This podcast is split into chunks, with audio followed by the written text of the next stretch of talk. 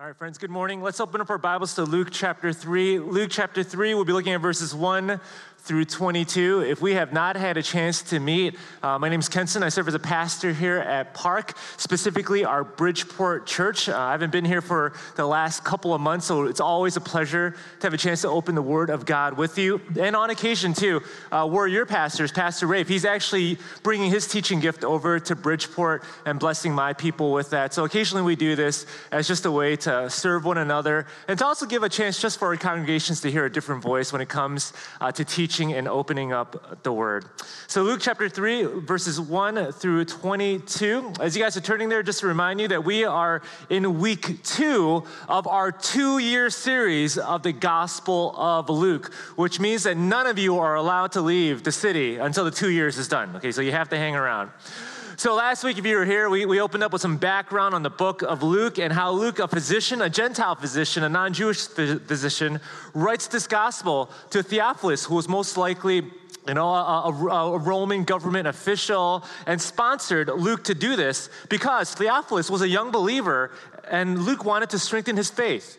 So, what Luke does is that he pays very careful attention to give a historical record from first hand eyewitnesses of the life, death, and resurrection of Jesus. That Luke traveled with Paul on a lot of his missionary journeys. So Luke would have had a chance to meet Jude and Matthew and Mark and, and, and Peter and, and all these guys. And I think one of the eyewitnesses was Mary, the mother of Jesus. Because last week, as we saw here, with Jesus being lost in the temple, how else would Luke would have known? Uh, well, I guess the Holy Spirit could have told him. But I believe Mary told him that, hey, I got a really embarrassing story that I want to confess. I lost the Son of God for a couple of days. That's a rough day. That is a rough day. But actually, if you notice, this diligence that Luke has with, being a historian, we see this actually in our first two verses. Look at this here. He says, In the 15th year of the reign of Tiberius Caesar, Pontius Pilate being the governor of Judea, and Herod the tetrarch of Galilee, and his brother Philip, tetrarch of the region of Iturea, and Trachonitis, and Lysanias, tetrarch of Abilene, during the high priesthood of Ananias and Caiaphas, the word of God came to John, the son of Zechariah, in the wilderness. Luke here sets up the scene internationally, nationally, and spiritually that the highest office was Tiberius Caesar, who was the emperor after Caesar Augustus. That's the international scene. Then you have Pontius Pilate, the Roman governor of the province, and Herod, the Jewish governor of that province. That's the national scene. Then you have Ananias and Caiaphas, the priest of the temple. That's the religious scene. Luke does all of this so that Theophilus would know that what he records really happened in a time and place. That, that if you recall, Pilate, Herod, and Ananias, and Caiaphas all had a role in the judgment and crucifixion of Jesus. You know, our hope and prayer is that through this sermon series, is that your faith in God would be strengthened, just like Theophilus through Luke's work, and to know that Jesus is the Savior of all humanity and that we would join him in that redemptive work. So, with that, let's go ahead and read our verses here today and we'll jump in, okay? So, verses 3 to 22 here, once again in Luke chapter 3. So, starting at verse 3, and let me just read. And he, John the Baptist, being referred here, and he went into all the region around the Jordan, proclaiming a baptism of repentance for the forgiveness of sins. As is written in the book of the words of Isaiah the prophet, the voice of the one crying in the wilderness, prepare the way of the Lord, make his path straight. Every valley shall be filled, and every mountain and hill shall be made low, and the crooked shall become straight, and the rough places shall become level ways, and all flesh shall see the salvation of God. He said, therefore, to the crowds that came out to be baptized by him, You brood of vipers, who warned you to flee from the wrath to come?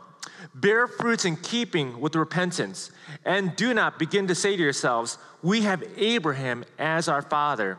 For I tell you, God is able from these stones to raise up children for Abraham. Even now, the axe is laid to the root of the trees. Every tree, therefore, that does not bear good fruit is cut down and thrown into the fire. Verse 10 And the crowds asked him, What then shall we do? And he answered them, Whoever has two tunics is to share with him who has none, and whoever has food is to do likewise. Tax collectors also came to be baptized and said to him, Teacher, what shall we do? And he said to them, Collect no more than you are authorized to do. Soldiers also asked him, And we, what shall we do? And he said to them, Do not extort, extort money from anyone by threats or by false ex- ex- accusations, and be content with your wages. As a people were in expectation, and all were questioning in their hearts concerning John whether he might be the Christ. John answered them all, saying, I baptize you with water, but he who is mightier than I is coming, the strap of whose sandals I am not worthy to untie. He will baptize you with the Holy Spirit and fire. His winnowing fork is in his hand to clear his threshing floor and to gather the wheat into his barn, but the shaft he shall burn with unquenchable fire. Verse 18. So, with many exhortations, he preached good news to the people. But Herod the Tetrarch, who had been reproved by him for Herodias, his brother's wife, for, and for all the evil things that Herod had done, added this to them all, and he locked up John in prison. And when all the people were baptized, and when Jesus also had been baptized and was praying, the heavens were open, and the Holy Spirit descended on him in bodily form like a dove, and a voice came from heaven You are my beloved Son, with you I am well pleased. This is the word of the Lord. Thanks be to God. The word goat is often used as an acronym to describe the greatest of all time. And usually it comes along with, you know, sporting figures. You know, for example, Michael Jordan is the GOAT. Uh, the 1990s Bulls team, you know, was the GOAT of that decade of, of basketball.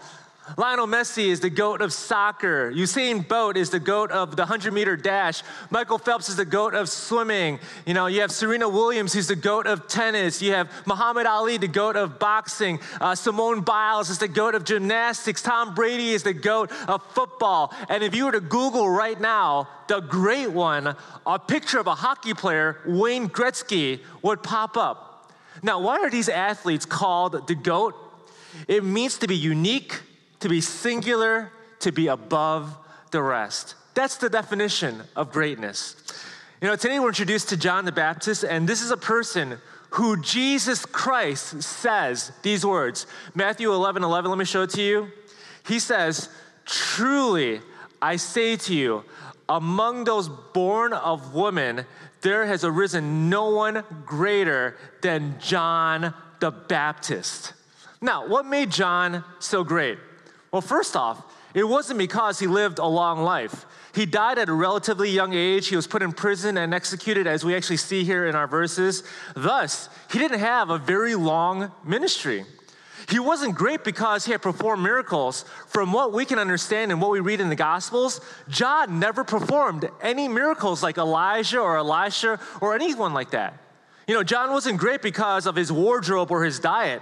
It says in scripture that he wore camel's hair, that he ate locusts and honey, that he lived out in, in the desert. It, John the Baptist was a very like peculiar person. So what made John great? It's because of the message he was called to proclaim. Now, what was happening is that in John's ministry and teaching, crowds were coming from everywhere. And, were, and John was having immense impact on people. So people were asking, what is going on with this guy? Is, is, he, is he the Messiah? Is, is he Elijah? Is he the goat? You know, verse 15 and 16, this is how John responds. As the people were in expectation, waiting for Messiah, and all were questioning in their hearts concerning John whether he might be the Christ. John answered them all, saying, I baptize you with water, but he who is mightier than I is coming, the strap of whose sandals I am not worthy to untie. John is clear. Hey, hey, I'm not the goat. Instead, I'm the one who is pointing to the goat. That this person is so great to come that I'm not even worthy to be a slave in his presence to, to untie his sandals. John's saying that if you think I'm great, you haven't seen anything yet. And frankly, this is the reason why Jesus called John the greatest man to ever live. It's not because of what he did or necessarily who he was, but it's because of what he proclaimed. His message was all about Jesus. That John was not the destination, he was pointing others to the destination. John was not the way, he was preparing the way for someone else to come. Uh, just look at Luke's introduction of John here in verses four to six. This is what Luke says about John. As this is written in the book of the words of Isaiah the prophet, the voice of the one crying in the wilderness, prepare the way of the Lord, make his path straight. Every valley shall be filled, every mountain and hill shall be made low, and the crooked shall become straight, and the rough places shall become level ways, and all flesh shall see the salvation of God. John is just a voice. He's just a messenger. He's just a guy working the road. And what's referenced here is what's been done for thousands of years when royalty was to come through a city or town. That what would happen is that couriers would go up in front ahead of the, the royalty or ahead of the king and would announce to that region, the king is on his way. You better fix your roads. You better clean your homes. You better make the streets path. You, feel, you know, you see these bumps in the road. You better take care of them. The king is coming. You know, this stuff still happens here today. You know, for example, just last week, our vice president was in the neighborhood, and when they were here, my wife was actually stuck because all the highways and streets, local streets, were all closed down. And I have a really strong feeling that when the vice president, Kamala Harris, came through, that she wasn't driving through potholes and they cleaned up the trash along the streets. This was John's calling.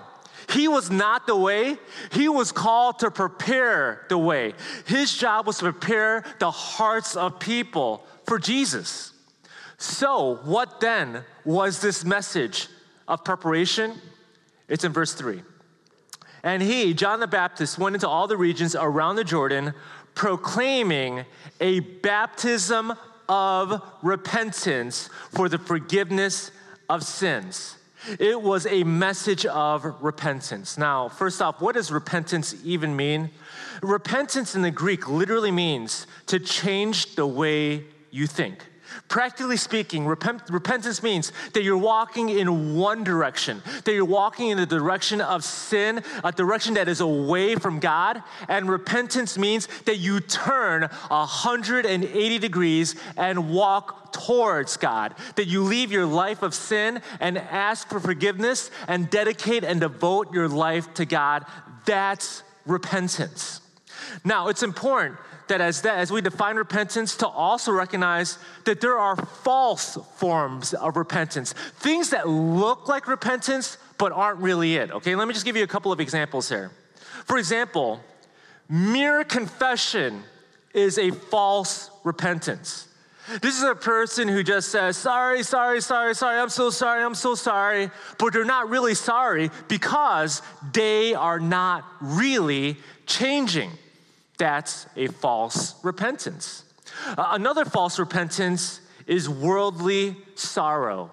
This is where you feel bad, but you don't change. The Holy Spirit doesn't come in. There's not a new heart, not a new life, not new desires, not a new Lord. And the result is that you do feel bad primarily because you got caught, but you don't feel bad for hurting the heart of God. That is a false repentance. You know, another false repentance is repenting so that God would bless you. Now, a lot of false religions practice this all the time. It's kind of how you manipulate God to, to do what you want Him to do. So you say, like, you know what, in your head, you know, I want to be healthy, I want to be rich, I want to be successful, I want to be married, I want to have, I want to have kids that obey me. So you know what, I'm going to repent, I'm going to do what I need to do and say sorry to God, and then He'll give me something when I repent. That is a false repentance. That is not turning to God, that is using God. And finally, a false repentance is excuse making. This is where you see your sin and you find a way to justify it or minimize it or shift blame so you don't really have to own the responsibility of completely changing. But, you know, for example, you know, hey, you know what, all right, fine, you know, I did sin, yes, you know, I, I, it's, it's obvious, I, I did sin, but, but, but, I have bad genetics, you know, it predisposes me to alcoholism or gluttony or to anger. You know, I'm Italian, so I get angry. I'm Irish, I get angry. You know, I'm, I'm Chinese, so I'm passive aggressive. You know, that's just what I am. Uh, you know, have you seen my Myers Briggs and my personality, you know, assessments? Have you seen my Enneagram? You know, when I sin, you know, it's just, I am who I am. Or, for example, or, or we shift blame. Like, for example, my, my kid, on Thursday, the teacher emailed me, and my kid uh, was caught uh, for yelling and pushing another kid.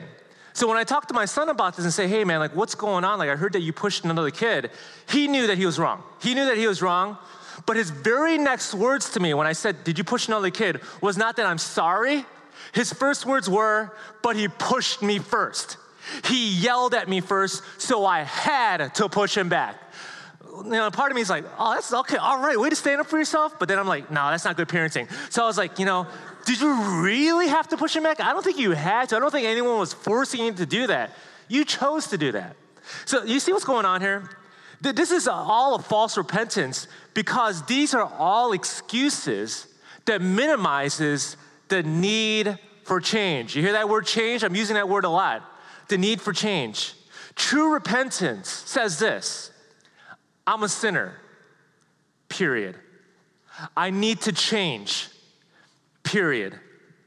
So, Jesus, please forgive me and help me to deeply change. That is repentance. So, let me ask you as we get started here is your life marked with true repentance this morning? Is it marked with true repentance? So, with that, I want to share with you three insights to what true biblical repentance looks like. And here are the three points to move us along. So, first, true repentance acknowledges that you are a sinner. We're, we're sinners. Second, true repentance acknowledges that you cannot save yourself. And then finally, if there is true repentance, you will bear fruit. So, first, true repentance acknowledges that you are a sinner. Uh, verse 7 again. And he said, Therefore, to the crowds that came out to be baptized by him, John the Baptist says, You brood of vipers, who warned you to flee from the wrath to come? Wow, okay. John is not messing around. His first words of his sermon is not a playful illustration, it's not something to ease you into the topic like, you know, like who's the goats nowadays, right? He starts off by saying, You bunch of slimy snakes. That's how he starts the sermon. Now, in this one verse, he does a couple of things, three things. First, he says to the whole crowd, You are in rotten shape.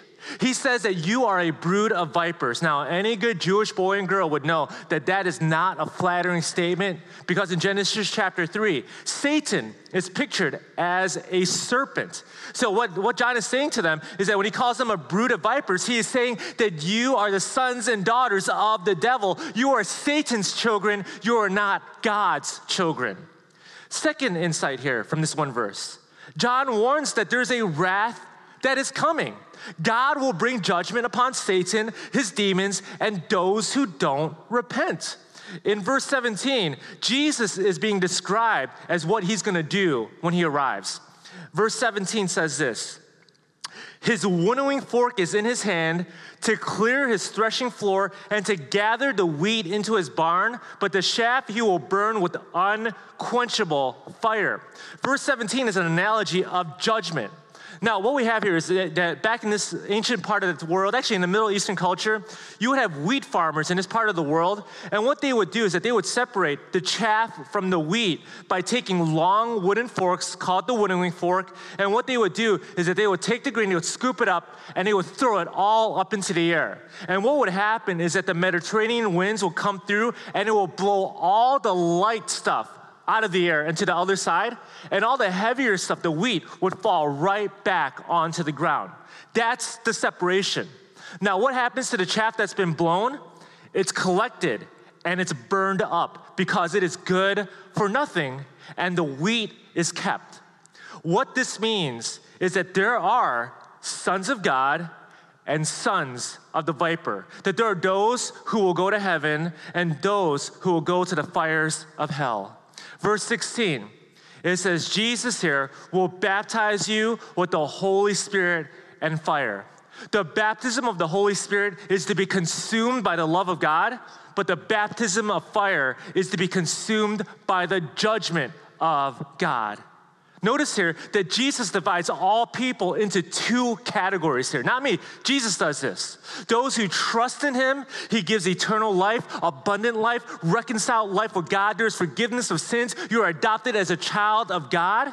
But we also see here that there is severity for those who don't trust in Jesus for salvation. There is an unquenchable fire, a fire that burns for all eternity. The reason John is so harsh is because the situation is so dire. But then finally, third insight of this verse, there is some good news.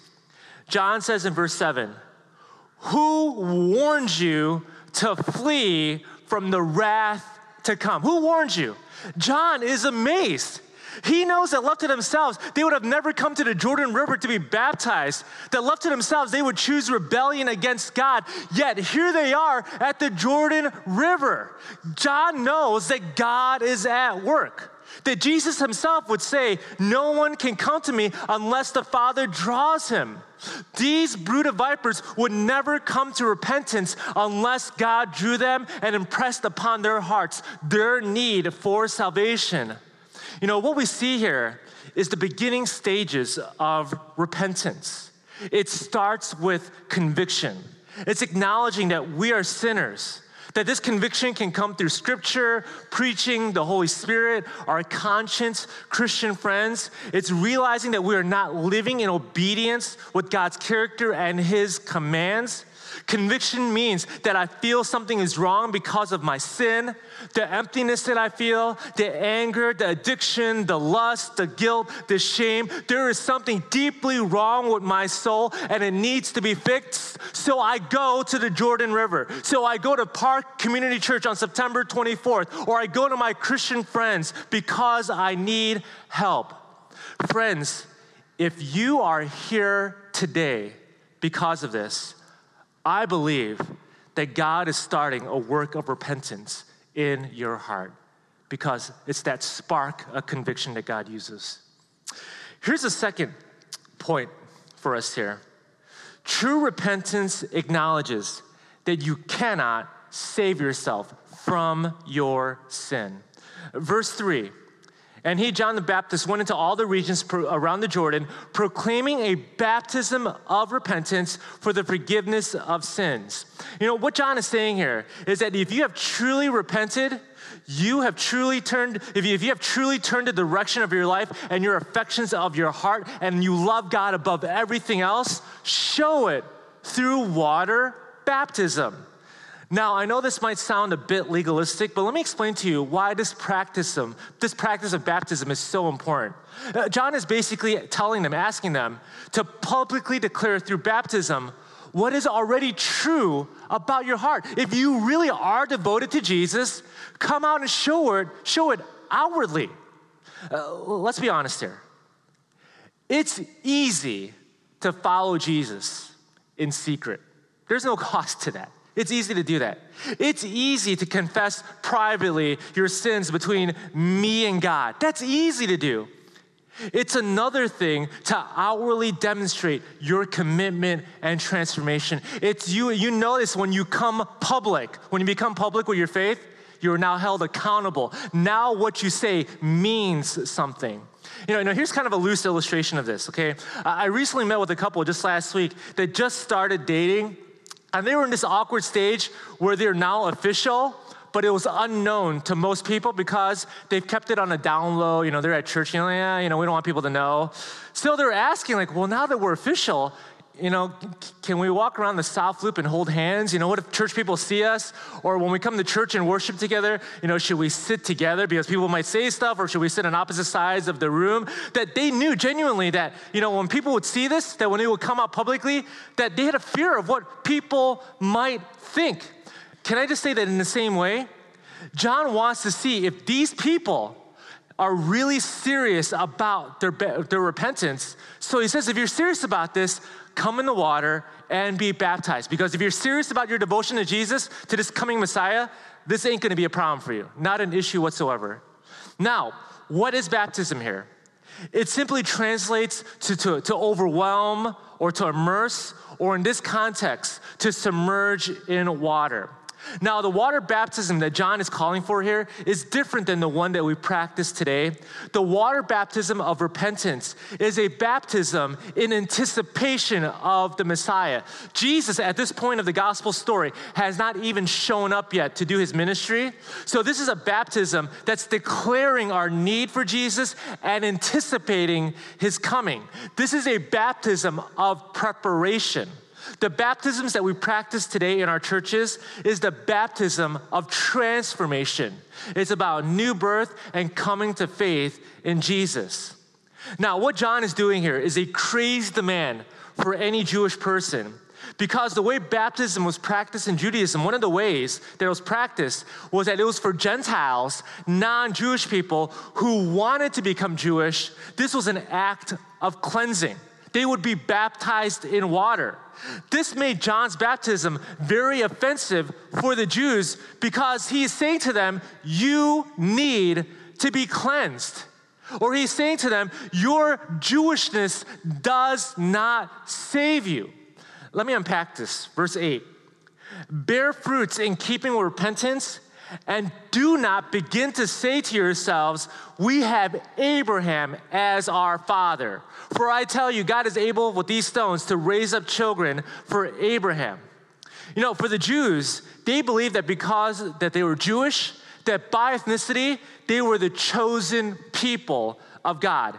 They were saved. They were going to heaven. They had all of God's promises because of Abraham's faithfulness. And John says, No, no, no, no, no, no. You can't live off of Abraham's faithfulness here. Unless you repent and demonstrate it by getting baptized, you are not saved. You are not going to heaven. You are not forgiven. In other words, your Jewish birth will not save you. Instead, John is telling them, you are saved by new birth. It's not by who your earthly father is, it's who your heavenly father is. It's not your tradition, your ancestry, your race, your nationality that saves you. It is the Savior, Jesus Christ. Now, what John says here, my goodness, it is so sobering. Because keep in mind, who is he talking to right now? Right now, he is primarily talking to Jewish people, and we know from other gospel accounts that there are religious leaders who are also in attendance. These were people that read the Old Testament. These were people who revered the law of God. These were people who genuinely believed in Yahweh. And John looks at these people and says, You brood of vipers meaning that you are not the family of Abraham. You are not from the family of faith. Instead, you are the family of serpents. My goodness. My goodness. You know, we often think that repentance means that we call out the, the big and obvious sinners and, and they have to be sorry for their sin that you know that if you're a drunkard or a glutton or an adulterer or a thief or whatever those seven deadly sins are, you're right. You, you have to repent of those sins. That's only half true. Religious people also need to repent of their religion. You know, these are people who think that my good deeds my attendance to church, my giving to church, or because I was raised in this religious home, or I went through these rituals, I went through confession, or I'm Baptist, or I'm Methodist, or I'm Presbyterian, or I was baptized as an infant. You know, this makes me good with God. No, it doesn't. In Philippians 3, Paul calls this all garbage, rubbish, and dung because what you are doing is that you are relying on yourself or some outward human distinctive to save you and not the mercy of God. John calls the religious people to repent of their religion. We see here that true repentance is turning away from any and all reliance upon what I am by birth, either Jewish or Gentile, or what I have done by my own effort, and turning to the absolutely free mercy of God for the hope of salvation. True repentance means we cannot save ourselves. And here's the final insight if there is true repentance, you will bear fruit. You will bear fruit. Look at verse 8 and 9 here. It says this Bear fruits in keeping with repentance, and do not begin to say to yourselves, We have Abraham as our father, for I tell you, God is able to turn these stones into raise up children for Abraham. Even now, the axe is laid at the root of the trees. Every tree, therefore, that does not bear good fruit is cut down and thrown into the fire. John says here that if you have repented in your heart, you will live a life of repentance. You will bear fruit. For example, you can tell an apple tree by the apple that it produces. You can tell that it's an orange tree because it produces oranges. In other words, it should not be a mystery to people that you are a repentant Christian. And if it is a mystery that you're a repentant Christian, you should be concerned. In verse 7, even now the axe is laid to the root of the trees. Every tree, therefore, that does not bear good fruit is cut down and thrown into the fire. If there is no fruit of repentance, you will be destroyed. Back in the ancient days, people didn't plant trees just for the fun of it or because they had some like landscaping project that they want to put on Instagram or whatever, right? No. If you didn't bear fruit back in those days, the tree would become firewood. So the people hear this and they ask a very natural question. Okay, okay, so, so, so if we're repentant, we have to live a life of repentance. What should we do? What does it look like? John, give us some practical suggestions on what a repentant life looks like. John gives it to them. Verse 10 and 11. And the crowds asked him, What shall we do? And he answered them, Whoever has two tunics is to share with him who has none, and whoever has food is to do likewise. So, first, John says to the crowd, All right, if you want to live a repentant life, how many tunics do you have in your closet? Do you have more than one? Give the others away. Be kind and be generous. Don't hoard. Give that tunic away. If you have extra food laying around the house, give that away to other people. Then in verse 12, the tax collectors who want to get baptized, they want some help too. Uh, how do we live this out? John says to them, he says, you know what? For people, now keep in mind here, the tax collectors, they were universally hated by everyone because of how dishonest and crooked they were. So John says to them, hey, all right, if you want to live a repentant life, collect no more than what is appointed for you. So if you want to show a repentant life, spare the people don't gouge them. Even though Rome turns a blind eye to the fact that you might take more than you, you have to for yourself, don't do it. Don't line your pocket. Then in verse 14, you know, the soldiers want to get baptized, and they ask John for some help too. You know, uh, how do we live a repentant life? He says in verse 14, do not intimidate anyone or accuse falsely, and be content with your wages. In other words, treat people justly. Don't spread rumors. Don't be vindictive. Be content with whatever you're making. This is how you show a repentant life. Man, I love what John is saying here. I love it here because he is showing us that you can demonstrate a changed life in almost any profession. He doesn't say to show a true sign of repentant life means that you must quit your job and, and, and become a minister. That, that, that's what you need to do. No, what he says instead is he says to be a good tax collector, to be a good soldier, you know, to, to, to, to, be a good accountant, to be a good engineer, to be a good IT person, to be a good student, to be a good teacher, to be a good nurse, to be, to be a good manager. Be good, be generous with your time, with your talents, and with your treasures. What this means for all of us in this room is that whatever profession you are in, whatever season of life you are in, you can show a changed and repented life. You should not be a mystery to anyone around you that you follow Jesus. As it's been said, bloom where you have been planted. If you do this, you will prove that you're no longer poisonous snakes, but fruitful trees. Once again, this doesn't save you, but it does give proof to what's already true about your heart. So, friends, how are you going to receive this message of repentance today? You know, the way that these verses end is that we actually get two examples. In verses 18 to 22, a negative example and a positive example. First, let me show you the negative example. This is verses 18 and 20. We see here that this message of repentance gets to Herod the Tetrarch and he hates it. What John is calling out is Herod's adulterous affair with his half brother's wife. Herod is living in sin, and John rebukes him. Now, just keep this in mind. When you do stuff like this, either you're gonna bring revival or you're gonna bring a riot, okay? It's, it's one of these two things, right? And for John's case here, he is thrown in prison, and eventually it will be from this imprisonment, John will be beheaded. This is an example of a rejection of repentance.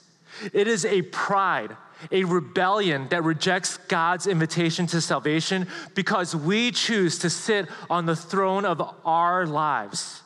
Herod proved himself to be a viper, to be a serpent. Will that be you? And here's the second example that we have we have Jesus being baptized. And in case you didn't know, this is the good example. Verses 21 and 22. Now, when all the people were baptized, and when Jesus also had been baptized and was praying, the heavens were open, and the Holy Spirit descended on him in bodily form like a dove, and a voice came from heaven You are my beloved Son, with you I am well pleased here. So we see in verse 21 that Jesus gets baptized. But hold up here, hold up. Jesus was sinless. He didn't need to repent of any sins, so why did he get into the water? You know, we actually have an idea of this back in the Gospel of Matthew because it recounts the same baptism story. And in this story, it actually tells us what Jesus says in this moment. And let me just show it to you in Matthew chapter 3, verse 15. Jesus says this about his baptism. He says, But Jesus answered him, John the Baptist, because John didn't want to baptize Jesus because Jesus was perfect. John's like, Please baptize me instead. But Jesus says, Let it be so now, for thus it is fitting for us to fulfill all righteousness. Then he consented to fulfill all righteousness. In other words, this baptism of repentance is right. That if you want to be right with God, repentance must be true of your heart. So it's in this baptism of repentance, we confess our sins to God and proclaim that we want to follow the Messiah Jesus. And now, when Jesus gets baptized, he is identifying with us, with those who are in need of him. And it's because of Jesus, repentance is not a curse, as hard as it might feel, but repentance is a gift from God because it's in repentance, it's through repentance we experience forgiveness, love, mercy, and freedom. We have a new status. We are called the beloved sons and daughters and not vipers because when you're baptized, you're baptized into Jesus. When God sees you, He sees Jesus. Friends, will you come and repent and come to Jesus? And this is not just a call for those to acknowledge Jesus as Lord and Savior for the first time in their lives. And if that is true for you today, if you're not here today as a professing believer in Jesus, someone who's claimed Him as Lord and Savior, please, today in this moment, don't waste another moment. Don't get in your car. Don't drive out. We don't know what's going to happen. Proclaim faith in Jesus today as your Lord and Savior. Yes, repent. But this message of repentance is not just for those who want to come to faith first, but it's for all of us. Because repentance is not what you do to receive salvation, it's what you do for the rest of your life. It's a continual growing in grace and Christ likeness. It's choosing to say every day, I will not live for myself, but for Jesus. You know, in the Protestant Reformation, when Martin Luther nailed his 95 Theses to the door of the Wittenberg Cathedral, the very first thesis said this. Let me show it to you. Martin Luther wrote, All of a Christian's life is one of repentance. May this be true of us. Let's bow our heads and pray.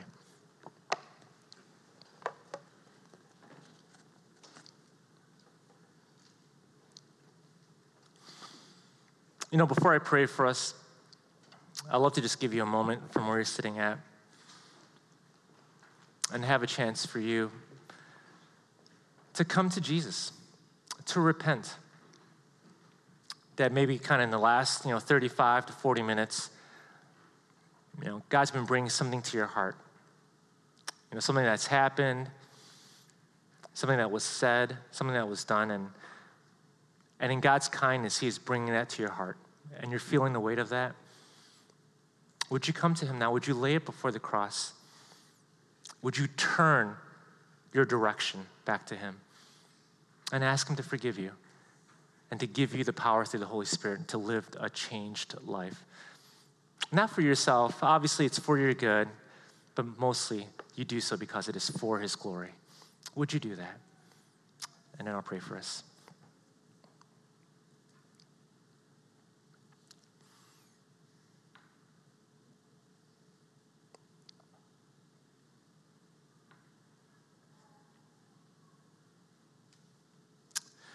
Father God, we thank you for the gift of repentance. And God, I know that uh, those two words are not often put together gift and repentance. But Father, repentance is a gift because it's in repentance you have made a way. You have made a way for lost and sinful people to have a right relationship with you. And that way is Jesus Christ. Father, we're so grateful, we're so thankful. God, we're reminded in 1 John that, that when we confess our sins, you are faithful and you are just, you are right, and you will forgive us of our sins. God, how can you be just and right to do that? It's because Jesus gave his life on the cross for us. So, Father, I pray, Lord, that you would help us to come before him.